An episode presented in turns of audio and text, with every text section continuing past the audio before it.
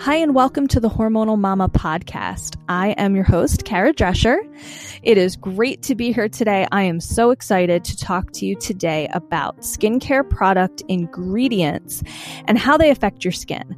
I told you a few episodes ago that we were going to be doing a nine part episode on skincare and wellness and really breaking down ingredients in skincare products and understanding wellness and how it affects your body during fertility, pregnancy, and postpartum struggles because hormonally speaking, uh, your skin plays a big role. And what's really great is understanding product ingredients and different things that you can do for your body will help you tackle some of the more difficult issues in these three periods in life. So I am looking forward to it. I hope you are too. Let's get talking about skincare ingredients.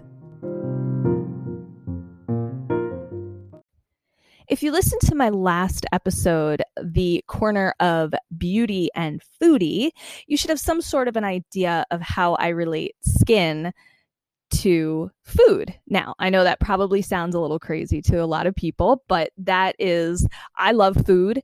I love skin and equating the two is is kind of fun. It's definitely a unique approach, but that is me. I'm a unique person. I always look at things from a different perspective. Today, instead of going the abstract route like I did in my last episode, I'm going to be a little more scientific. It's going to kind of, I don't want to say it's going to get into the chemistry of things because I'm not a chemist, I'm not a scientist, and those kinds of things can be a little bit over my head. So I want to talk in basics. I want you to mm-hmm. understand different product ingredients so that when you are trying to care for your skin and you're dealing with hormonal changes like you deal with in fert- infertility, pregnancy, and the postpartum period, you can make more informed decisions on what to put on your skin and also what products are going to benefit your skin, not just the ingredients, but what type of product do you need to get the results you're looking for. So, before we talk about ingredients, let's kind of do a quick review about the different types of skincare products out there. So, my list is a list of nine. Most of these are products that you can use at home, although some of them are going to be products that you're going to need to see a specialist like an esthetician or a dermatologist for. Um, but I will explain as we go. So, our product categories are cleansers, toners, exfoliants, masks, serums, moisturizers, sunblocks, eye creams, and the last um, category here, which is the one you want to see someone, a professional, someone who specializes, is going to be chemical peels. So, the next important thing is to understand that each of these product categories is broken down into further categories. Let me explain. So, we talk about cleansers, right? What does a cleanser do? Well, a cleanser is essentially just going to remove the surface oil, dirt, debris, anything that's sitting on the surface of your skin. Cleansers, in my opinion, my professional opinion, are probably the most important step of the skincare process or regimen, if you will. There are a number of different type of cleansers. We have foaming cleansers, cream cleansers, oil cleansers, gel cleansers, clay cleansers, micellar cleansers, powder cleansers, bar cleansers, and cleansing cloths. I have my favorites. I have my favorites that I like personally, but also professionally speaking, I have favorites that I think are better than others but to kind of take that a step further, it's also important to understand that not only that, but you also have to think of skin type. You have to be aware of what type of skin you're treating with the cleanser. So, for example, if you are someone who has very dry skin, you probably don't want to use a clay cleanser because the whole purpose of a clay cleanser is going to be to really try and get rid of some of the oil the excess oil in the skin. So if your skin is already dry, a clay cleanser might dry your skin out more. And vice versa. If you want an oil cleanser and you have very oily skin, you might want to stay from away from an oil cleanser because it might make your skin more oily. That's why it's so important to understand ingredients because if you are using the wrong type of product for the wrong skin type, you might get poor results. And each product type is formulated with specific ingredients to get that particular type. We'll get to that in a minute. When we talk about toners, toners are broken down into categories as well hydrating toners, freshening toners, exfoliating toners, treatment toners, and astringent toners. Exfoliants. Exfoliants are a little complicated because this is really two cat well, it's really three categories. But I'm to the three categories when I say that I mean we've got mechanical, chemical, and then chemical peels that's a different chemical peels are a type of exfoliant but that's a different category. So when i talk about mechanical versus chemical exfoliant i'm talking mechanical exfoliants are things that have abrasives in them like jojoba beads or ground walnut shells or cornmeal or things like that that are abrasive. Whereas a chemical exfoliant usually is more like an enzyme, like a fruit enzyme. And again, I'll break that down a little bit more for you in a little bit. I just want to break down the major categories first. Our next main category is masks. When we talk about masks, these are broken down into a lot of categories, more than you may think. We have cream masks, gel masks, clay masks, sheet masks, exfoliating masks, and peel off masks. Again, these all have different purposes. For example, if you have very dry skin, and, and this is very similar, the concept here is similar to what I was talking about with cleansers.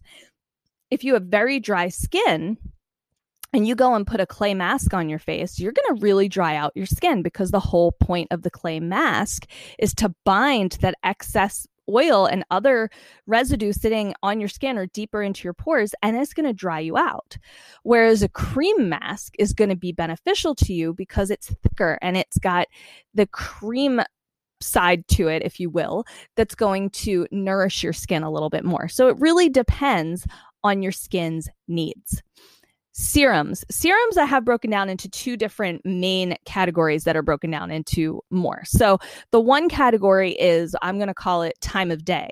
You have your day serums night serums and then your anytime serums. So meaning it's formulated specifically to be worn during the day out and about or a night serum which is specifically to kind of like a reparative serum because you're going to wear it overnight when your body is repairing itself.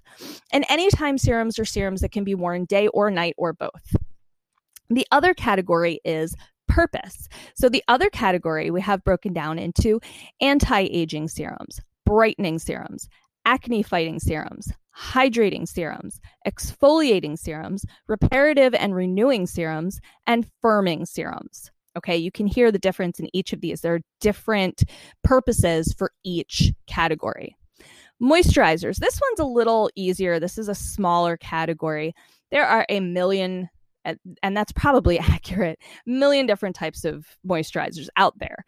But what I'm talking about is the formulation creams, lotions, gels, ointments. These are our main categories. It's the way that the formulation is made so that the moisturizer has a specific purpose, but kind of like with cleansers, and we were talking about foaming versus cream cleanser versus gel cleanser, same concept. It's just the formulation is different. So the delivery method is going to be a little bit different on how it works. The other thing about moisturizers is understanding what they do. You know, the, the main thing about moisturizers, you hear, and, and this is kind of off, uh, not really off topic, but a little, you know, side note here. When you hear moisturizer, a lot of people think, oh, the moisturizer's job is to bring moisture into my skin. That's not entirely correct. The whole point of a moisturizer is to attract moisture from the environment to your skin and then trap it. So the moisturizer itself isn't going to be creating the moisture for your skin. It's not like you're putting liquid on your skin and your skin's drinking it. I know that's a really strange analogy, but what's actually happening is the ingredients in the moisturizer, the whole point for example, humectants, the whole point is to draw in that moisture to sort of grab the moisture from the air and then lock it in, trap it in your skin. Uh, the next category is sunblocks. Sunblocks are, you know, there's really two categories for sunblocks chemical, physical. plain and simply.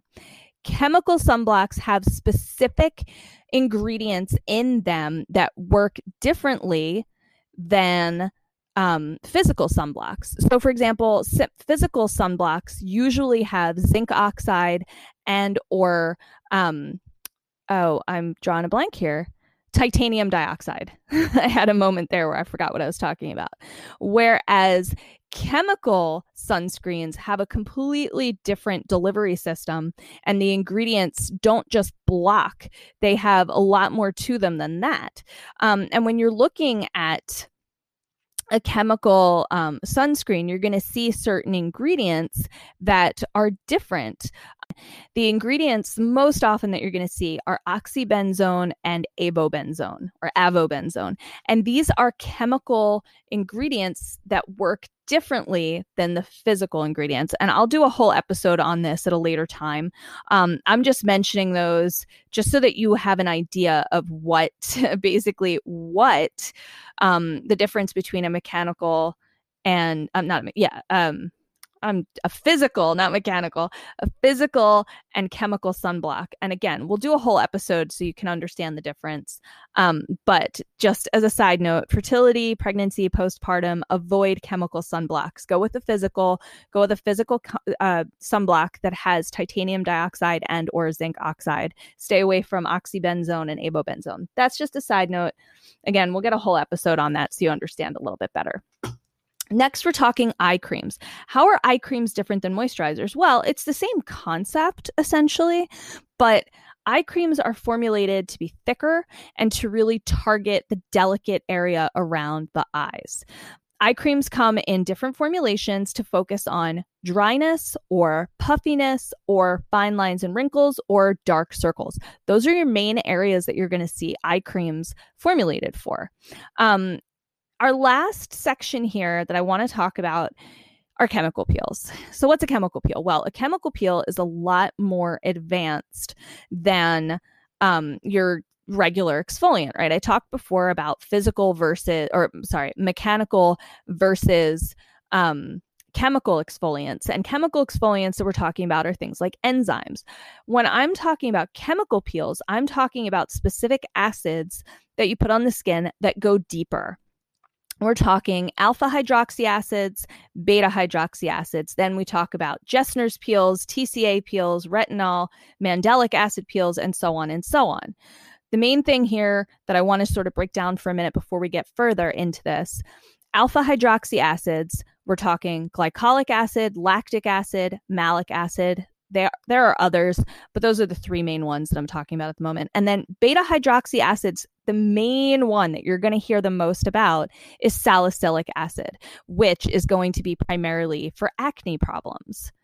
Um, so now now that you kind of understand that there are all these different categories, not only are there different categories for different product types, but there are different categories for the purpose within each product type. So, let's talk ingredients and understand some of the ingredients that you're going to see in skincare products because there are a lot and some you will see in various types of products whereas others you're only going to see in very specific products. So let's talk product ingredients. So this gets a little complicated there are specific ingredients within each product, but there's a larger category or umbrella term to describe what the ingredient does. For example, I'm going to start at the beginning of my list here and we're going to talk about emollient ingredients. I'm sure you've heard of the, the word emollient before. What is the point of an emollient? Very simple. It smooths and softens the skin. So, specific ingredients that fall under the emollient category are things like shea butter, cocoa butter, coconut oil, mineral oil. There are others. This is a very short list to save us some time. That is the point of an emollient, right? Its whole purpose is to smooth and soften the skin, period. Okay. And then you have specific products within that category. The next category of ingredient are emulsifiers. What does emulsifier do? An emulsifier do? Easy. It stabilizes the formula mixture. So think about it this way. you have oil and you have water. Oil and water, they don't mix. So within an emulsifier, you have a hydrophilic element, which is a water loving or attracting element, not water attracting, but it's attracted to water, we'll say, and a lipophilic element, which is oil loving or is attracted to oil. So this way, they're attracted to both oil and water, which allows the, the um, emulsifier or whatever ingredient it is to bind the oil and the water together to stabilize the mixture. Okay, that is the whole point of the emulsifier. I like to use the example of salad dressing, right? Usually, when you see something like a vinaigrette, right, and you have the vinegar and the oil, they don't mix. So you have to emulsify it. In this specific, ex- not example, but when we're talking about emulsifiers in skincare products, you can't just you know get a, a a whisk or a fork and mix them together you need a particular ingredient that can do that some examples are lecithin right you've heard of soy lecithin lecithin or you have got sunflower sunflower lecithin, et cetera, et cetera. That is what lecithin does in this particular example. Stearic acid, palmitic acid, propylene glycol, all of these ingredients are emulsifiers. Uh, when you look at fragrance, okay, fragrance is kind of complicated because you have two categories of fragrances you have natural and you have artificial natural fragrance are things like plant oils and extracts and essential oils and things like that. When you look at an artificial fragrance, you're looking at a fragrance oil, which is made up of a variety of different chemicals that create a particular scent, but it is not natural. It is artificial. This is not always a horrible thing. People are very quick to say, oh, fragrance oils are terrible, but they're not necessarily. It really does depend. So it, it also depends on the product. Some companies will only use natural scent and others will only use fragrance oils and some use a combination of both. In my bath and body products that I make, I use a combination. I use primarily essential oils and extracts and infused oils and things like that. But I also occasionally use fragrance oils because, for example, there is no coconut essential oil. So you can't really get the scent of coconut without a touch of fragrance oil, coconut fragrance oil, for example. So that's why I put that in there as an example for you. And again, there is a whole list of different fragrance oils, natural and artificial. This is just my one example for you. Another uh, product category is the pH adjuster. What is a pH adjuster? Well, it guarantees the stability, safety, and performance of the product. Now, that's a very, very short description, but that is essentially what it does. So, I have two examples here for you citric acid and sodium citrate. Now, the important thing with citric acid is citric acid is a very versatile acid. It does a lot. It's it's not like being a pH adjuster is its only purpose. There's so much more to it. And for example, again, I know I'm kind of talking about a different thing here, but for example, if you've heard of a bath bomb, in a bath bomb, they mix citric acid with baking soda, and the combination of those two ingredients causes it to fizz. So, again, it's not the only purpose. It has multiple purposes, as a lot of these ingredients do. But that's just an example of what citric acid can be used for. Another product in, uh, category here is thickener. Well, what does a thickener do? Well, it gives creams like moisturizers and eye creams their distinctive feel and form. I have one example here, and it's a good one xanthan gum. Xanthan gum can be used for a lot of things. It's edible, so it can be used not just in skincare products, it can be used in recipes. A lot of the time, it's used in gluten free recipes to help mimic the stretching that gluten provides, right? Not stretching exactly, but if you think about bread dough and how you pull it and it stretches, you're not going to get that in a gluten free bread dough. So the addition of xanthan gum along with some other things kind of mimics that. Now, we talk about preservatives. This is another category here. What does a preservative do? Well, essentially, it prevents bacterial growth to give the product a longer shelf life. Now, most people hear the word preservative and they get scared off and they hear parabens. I'm not talking about parabens. There are a lot of other excellent um, preservatives out there that don't cause any damage to the skin. Or if they do, it's very minimal. My two examples of preservatives are potassium sorbate and terpen- terpineol. Okay, and these are just two examples. There are a million, like I said, millions probably excessive, but there are a lot of other examples out there. These are just two of the examples that I'm giving you for our purposes today. Um, other skincare ingredients that I have for you are just common ingredients that don't really fall under any of these specific categories, or if they do, I just am not going to break them down for you because, like I said, so many of these things can fall under a variety of categories. But common skincare ingredients that you may hear aloe vera, benzoyl peroxide, caffeine, collagen, coenzyme Q10, different clays like bentonite clay is a very, very popular one, kaolin clay, other clays like that. DHA, which is di- di- dihydroxyacetone. Sorry, that was a little difficult to say. Elastin, essential oils, jojoba oil. We talked about titanium dioxide and zinc oxide before as sunblock ingredients. You may see activated charcoal or charcoal powder in a product. Um, things like you know, I talked about citric acid before. Let me break that down a little bit for you. It is a naturally derived acid from citrus fruits.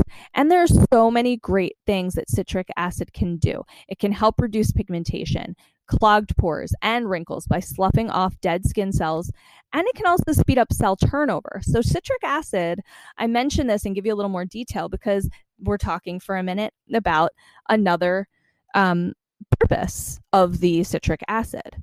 Hemp seed oil is another great ingredient that comes from the hemp plant, but it comes specifically from the seed of the hemp plant. Uh, kaolin clay gave you that example before, and there are just so many other examples.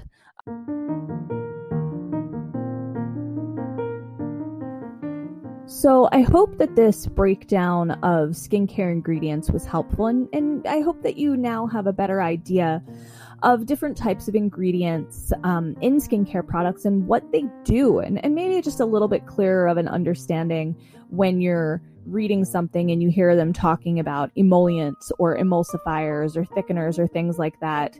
Um, hopefully, you just kind of know, oh, okay, well, that's what that does. So that when you're looking at product ingredients and you see certain ingredients, you might say, oh, that's an emulsifier. Or I think that's a pH balancer. I think that I know what that does. And you can make a little more bit more of an informed decision as I go on more and more with this uh, series that I'm doing, you'll understand a little bit better. So, again, when you look at your product ingredients and you're making your decisions, you're not just going in blind saying, okay, it says that it's good for dry skin or it says it's good for melasma.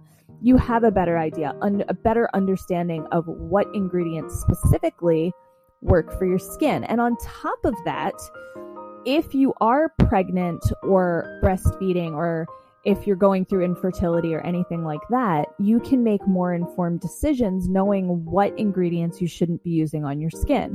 There are many companies out there that don't understand or don't know how to explain what may or may not be safe for pregnancy. So it's really important to make sure that you are well informed and educated so that you can best care for your skin and keep yourself safe. So, with that, I'm going to say good night or good morning or good afternoon or whatever time of day it is that you're listening to me right now. And I am looking forward to our next episode. So take care and I will talk to you then.